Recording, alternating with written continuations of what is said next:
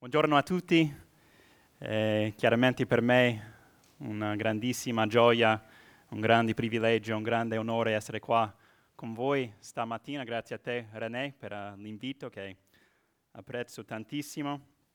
Vi porto i, i, saluti dalla Chiesa Breccia di Roma nel quartiere di, di San Paolo. Preghiamo uh, per voi come Chiesa affinché il Signore possa usare la vostra presenza in questa città per fare delle cose, delle cose grandi, eh, sempre per la sua gloria. E grazie per la pazienza con l'accento americano questa mattina. Eh, allora, a proposito della gloria di Dio, essa è l'argomento centrale del messaggio di oggi e sarà evidenziata per mezzo di una discussione di una collaborazione molto importante nella Bibbia, cioè quella tra Esdra e Neemia. Infatti per mezzo di uno studio molto approfondito di questi due libri emerge con chiarezza eh, che erano colla- collabora- collaboratori per la gloria di Dio. E chiaramente non abbiamo tempo adesso per approfondire tantissimo, ma se approfondiamo un pochino soltanto, vediamo che Esdra e Neemia erano collaboratori per la gloria di Dio per mezzo di tre soggetti principali, principali, cioè per mezzo della legge di Dio, oppure la parola di Dio, per mezzo del Tempio di Dio e anche per mezzo di una identità unica. Ma prima di tuffarci in questi argomenti, eh, è importante capire un pochino il contesto storico in cui questi libri furono scritti. Perché Esdra e Neemia comp- coprono all'incirca 100 anni, dal 538 al 430 avanti Cristo, quindi tantissimi anni fa. Infatti le prime parole del libro uh, di Esdra ci fanno capire cosa successe nel 538 avanti Cristo. Le prime parole di questo libro dicono così. Nel primo anno di Ciro, re di Persia, affinché si adempisse la parola del Signore pronunciata per bocca di Geremia, il Signore destò lo spirito di Ciro, re di Persia, il quale a voce e per iscritto fece proclamare per tutto il suo regno questo editto. Così dice Ciro, re di Persia, il Signore, Dio dei cieli, mi ha dato tutti i regni della terra ed egli mi ha comandato di costruirgli una casa a Gerusalemme, che si trova in Giuda. Chiunque tra voi e del suo popolo, il suo, il suo Dio sia con lui. Salga allora a Gerusalemme eh, per costruire questa casa del Signore, Dio di Israele. Ora Esdra allora inizia nel primo anno del regno dei persiani. Ecco una domanda importante. Chi regnava sugli israeliti prima dei persiani? I babilonesi, no? Infatti gli israeliti erano esuli in Babilonia. Alla fine del libro dei re e anche uh, dei libri delle cronache, vediamo che dopo tantissimi, cioè tantissimi anni di re cattivi che facevano sempre ciò che è male agli occhi del Signore e che abbandonavano sempre la, la legge e la parola di Dio, Gerusalemme cade e fu distrutta dai, da questi babilonesi nel 587 a.C. Quindi a quel punto quelli che rimasero tra gli israeliti e i giudei diventarono esuli in Babilonia. Il primo libro dei re, e questo è molto importante, inizia con la morte del re Davide. E queste erano le sue parole, cioè le sue ultime parole, a suo figlio Salomone, giusto prima della sua morte. Il primo re 2.1 dice così, Io mi incammino per la via di tutti gli abitanti della terra, fortificati e comportati da uomo, osserva quello che il Signore, il tuo Dio, ti ha comandato di osservare, camminando nelle sue vie e mettendo in pratica le sue leggi, i suoi comandamenti, i suoi precetti, i suoi insegnamenti, come sta scritto nella legge di Mosè, perché tu riesca in tutto ciò che farai e dovunque tu ti volga, affinché il Signore adempia la parola da lui pronunciata a mio riguardo quando disse, se i tuoi figli veglieranno sulla loro condotta, camminando davanti a me con fedeltà, con tutto il cuore e con tutta, tutta l'anima loro, non ti mancherà mai qualcuno che sieda sul trono di Israele. Arriviamo però alla fine dei libri dei re e non c'è più nessuno che sieda, che siede sul trono di Israele. Non obbedivano per niente alla parola di Dio e adesso Gerusalemme è distrutta. Sono stati tutti portati via, prigionieri e esuli in Babilonia. Poi però non tantissimi anni dopo, Babilonia cade ai persiani. E nel primo capitolo di Esdra ci troviamo nel primo anno del regno del re persiano Ciro. E qui vediamo un esempio chiarissimo della sovranità del, di Dio sulla, sulla storia per compiere sempre i suoi piani e la sua volontà. E questo perché diversamente dai babilonesi, eh, che opprimevano tantissimo il popolo di Dio, i persiani rispettavano gli dei di tutti i popoli su cui regnavano e quindi incoraggiarono al popolo di Dio di tornare a Gerus- Gerusalemme per ricostruire il Tempio che era distrutto e per riabitare, uh, ri- sì, riabitare la città. Quindi entrano a questo punto nella storia Esdra e Neemia, figure centrali nella ricostruzione di Gerusalemme. Esdra fece tornare la legge di Dio a Gerusalemme e la insegnò al popolo. E Neemia guidò la ricostruzione delle mura della città. Allora il tempo per uh, il popolo di Dio di tornare alla terra promessa per lodare e glorificare il Signore era arrivato. Ed Esdra e Neemia erano collaboratori importanti per questo. Quindi insieme a tantissimi altri glorificavano Dio per mezzo del Tempio, per mezzo della parola di Dio e anche per mezzo di una identità unica. Infatti in questi libri è chiaro che Dio, è chiaro che Dio viene glorificato per mezzo del Tempio. Infatti ascoltate queste parole di Esdra 3:11, dicono così. E tutto il popolo, gridando di gioia, lodava il Signore, perché si erano poste le fondamenta della casa del Signore. Molti sacerdoti, leviti, capi, famiglie, anziani, che avevano visto la prima casa, piangevano ad alta voce mentre si ponevano le fondamenta della nuova casa. Molti altri invece alzavano le loro voci, gridando per la gioia, al punto che non si poteva distinguere il rumore delle grida di gioia da quello che del pianto del popolo, perché il popolo gridava forte, il rumore si udiva da lontano. Quindi finalmente, finalmente era tornata la presenza del Signore tra il suo popolo. Perché in quei tempi, come sappiamo, il Tempio era dove il popolo di Dio andava per lodare il Signore, per confessare i propri peccati e per essere perdonato. Era dove la presenza del Signore risiedeva. Il popolo di Dio era un popolo sacerdotale. Erano chiamati a lodare il Signore con sacrifici, con canti, con strumenti, con la confessione de- del peccato e con la lettura della legge e con preghiere.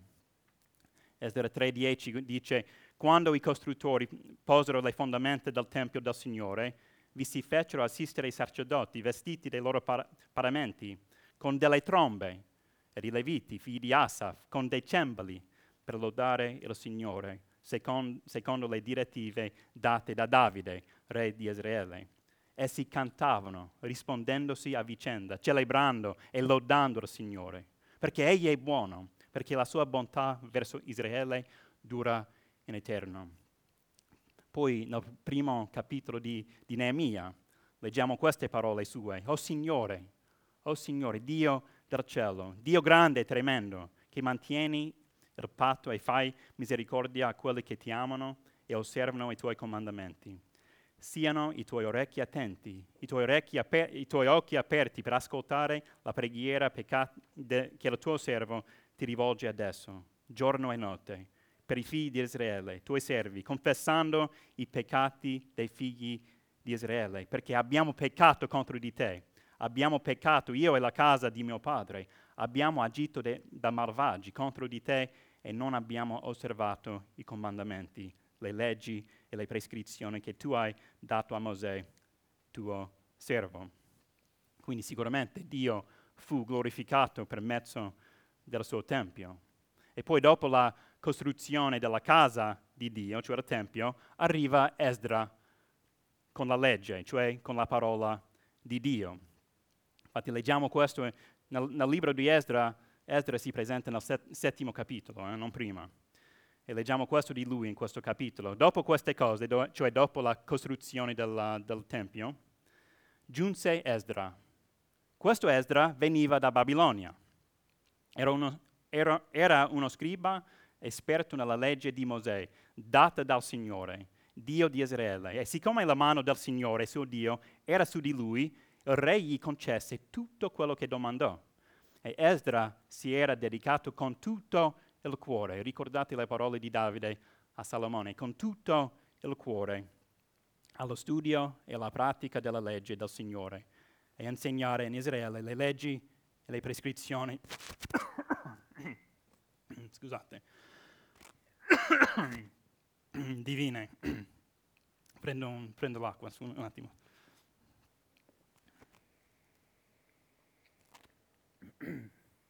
Scusate. Eh. Quindi, certo che Dio fu glorificato per mezzo uh, del suo Tempio, ma senza la, la sua legge, cioè senza la, la sua parola, uh, e senza persone dedicate con tutto il cuore allo studio e alla, alla pratica e all'insegnamento della parola di Dio, il popolo di Dio sarebbe stato privo di una identità chiara. e senza la legge di Dio il suo popolo non avrebbe saputo come comportarsi e non avrebbe saputo dei comandamenti e degli insegnamenti di Dio. E se non ci fosse la parola di Dio, il popolo di Dio non avrebbe potuto obbedire ad essa. Ma come vediamo in tutta la Bibbia, non solo in questi libri, ma in tutta la Bibbia, il Signore è glorificato quando la sua parola viene osservata, obbedita, vissuta e messa in pratica. Infine Dio viene glorificato per mezzo di questa identità unica che dà al suo popolo. Cioè il popolo di Dio, cioè il, il popolo per cui Dio è il Signore, è un popolo unico, con una identità unica. E come abbiamo detto, questa identità è definita e radicata nella parola di Dio. E su questo punto vediamo il contributo di Neemia, che guidò la costruzione delle mura di Gerusalemme. E queste mura furono costruite, sapete in quanti giorni? 52. 52 giorni per costruire tutte queste mura di Gerusalemme. Quindi una cosa veramente incredibile. Infatti mi viene in mente la, la metro C di Roma, cioè un progetto fatto subito. no, ma, ma, cosa hanno a che fare queste mura con l'identità unica del popolo di Dio? Una, una domanda importante. Allora, mentre le mura furono sicuramente costruite per proteggere fisicamente il popolo di Dio, uh, gli studiosi di Neemia osservano giustamente che avevano anche uno scopo spirituale, cioè di proteggere l'identità unica del popolo di Dio dalla corruzione delle altre nazioni, come era già successo tantissime volte, tantissime volte nella storia del popolo di Dio. E questo avrebbe anche compiuto le parole di Dio pronunciate al suo popolo in Levitico 20, 26, quando il Signore dice, mi sarete santi, poiché io il Signore sono santo e vi ho separati dagli altri popoli perché foste miei. Quindi lo scopo delle mura, delle mura oltre a quello protettivo, era, glorifi- era di glorificare Dio per mezzo del mantenimento dell'identità unica del popolo di Dio, un popolo separato dagli altri popoli per la gloria di Dio. Ora, ci, qua ci dobbiamo fermare un attimo. Eh, chiaramente potremo dire tantissimo di più su questi libri e su questi argomenti, però questa mattina Uh, il tempo non lo, per, non lo, permette. Però prima di chiudere chiaramente dobbiamo fare alcune osservazioni uh, molto importanti. Allora, da quando questi libri furono scritti sono passati migliaia di anni, tantissimo tempo è passato. Il mondo è cambiato in maniere veramente radicali. Sarebbe, co- se, sarebbe come se fosse un altro pianeta, un altro universo uh, se Esdra e Neemia potessero stare qualche giorno con noi oggi. È giusto dire allora che i loro libri non hanno niente a che fare con noi, noi, noi oggi, il mondo, il contesto, e la città in cui tutti noi viviamo? Non so se hai mai letto questi libri, però a volte sono, diventano un po' pesanti perché ci sono tantissimi nomi menzionati, quindi a volte sì, sono molto, libri molto difficili. Quindi che differenza fanno questi libri per noi e per le nostre vite? È una domanda molto valida, no? Ma qui vediamo la bellezza della parola di Dio. La parola di Dio è per tutti i tempi, no? Il suo messaggio è sempre sempre pertinente. La buona notizia che ci annuncia è sempre capace di salvare e trasformare le vite. Certo, leggendo questi libri oggi possiamo affermare che il mondo è cambiato tantissimo, ma il loro messaggio è ancora pertinente. Esattamente come erano Esdra e Neemia, quelli che si fidano del Signore e oggi sono collaboratori per la gloria di Dio. E questo è lo scopo principale del popolo di Dio, no? di glorificare il Signore, il Dio della Bibbia. E anche oggi, anche oggi, questo viene compiuto per mezzo della Chiesa del Signore, per mezzo della Sua parola e anche per mezzo di una identità unica. Certo, oggi non c'è il Tempio di Dio come nei tempi di Esdra e Neemia. La presenza di Dio non risiede più nel tabernacolo.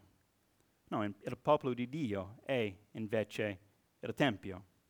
Prima Corinzi 3,16 lo dice perfettamente. Non sapete che siete voi il Tempio di Dio e che lo Spirito di Dio abita in voi? Quindi la Chiesa rappresenta il popolo di Dio.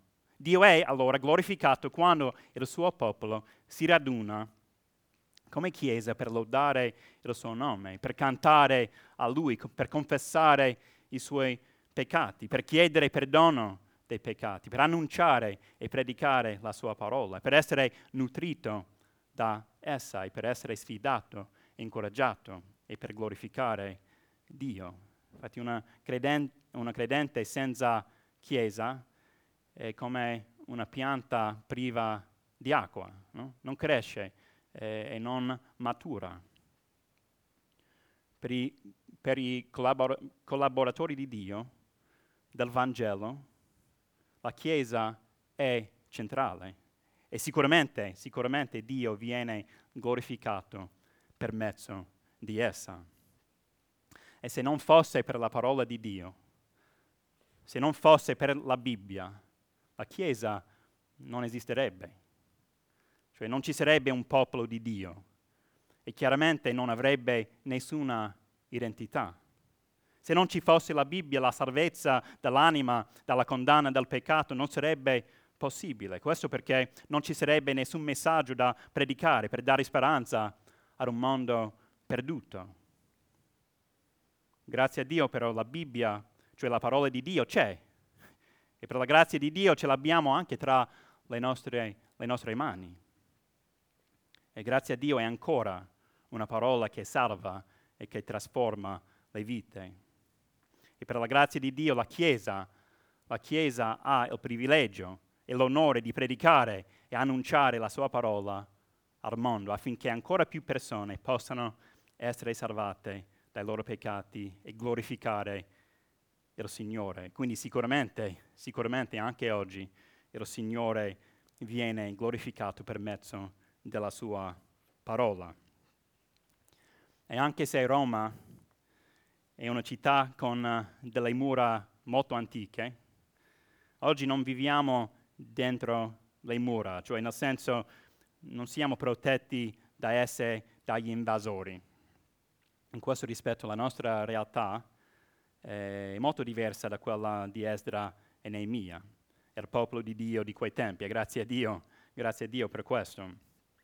Ma a prescindere da questo, esattamente come il popolo di Dio nei tempi di Esdra e Neemia, il popolo di Dio oggi è un popolo separato, con un, una identità unica.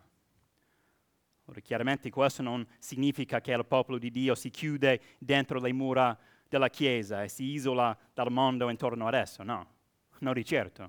Infatti il popolo di Dio è sempre un popolo missionario, è un popolo evangelistico, ha un messaggio da annunciare, ha un messaggio da condividere, ha dei discepoli da fare.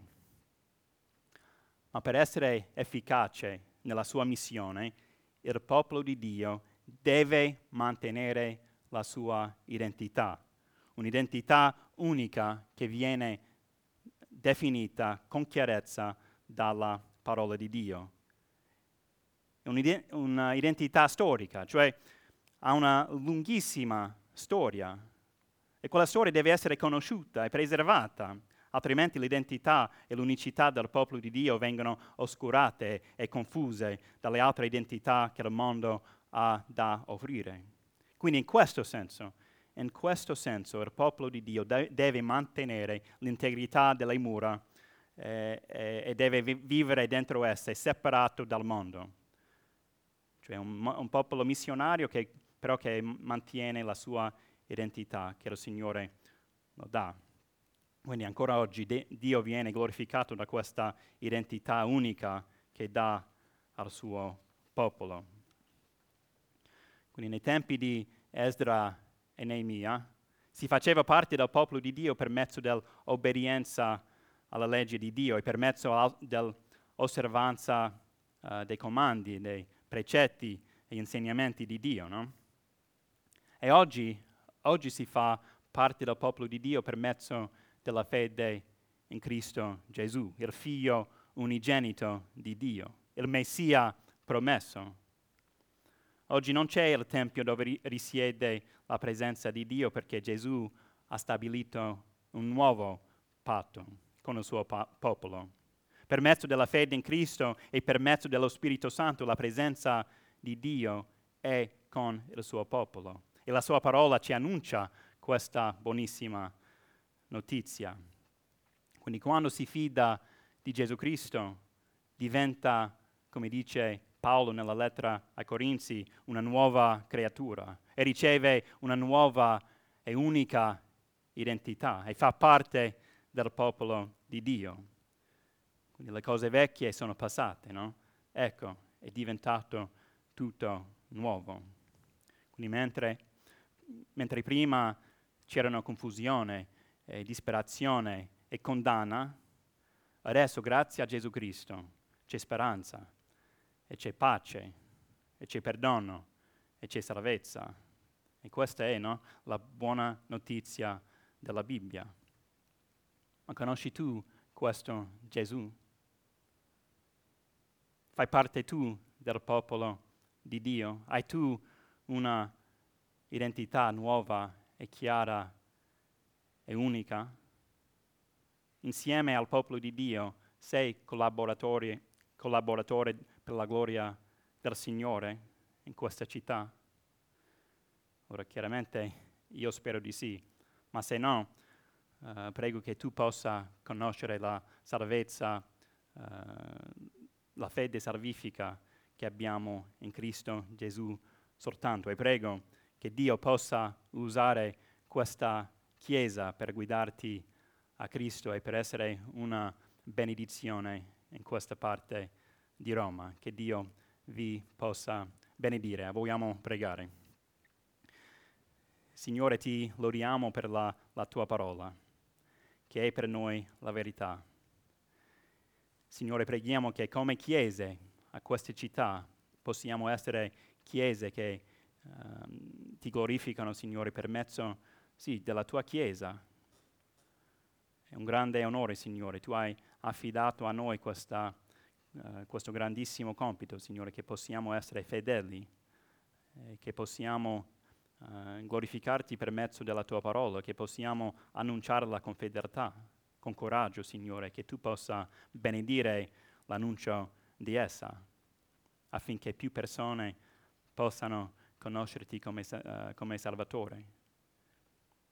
E che possiamo glorificar- glorificarti, Signore, per mezzo di essa, che possiamo essere un popolo di un'identità unica, non per uh, chiuderci dentro la Chiesa, ma per, uh, per mantenere questa identità che ci, ci hai dato, Signore, uh, che viene definita nella tua parola, Signore, che possiamo essere sempre fedeli a te e alla tua, la tua parola e che possiamo essere tutti collaboratori per la tua gloria, come erano Esdra e Neemia nei loro tempi. A te, Signore, sia ogni gloria. Amen.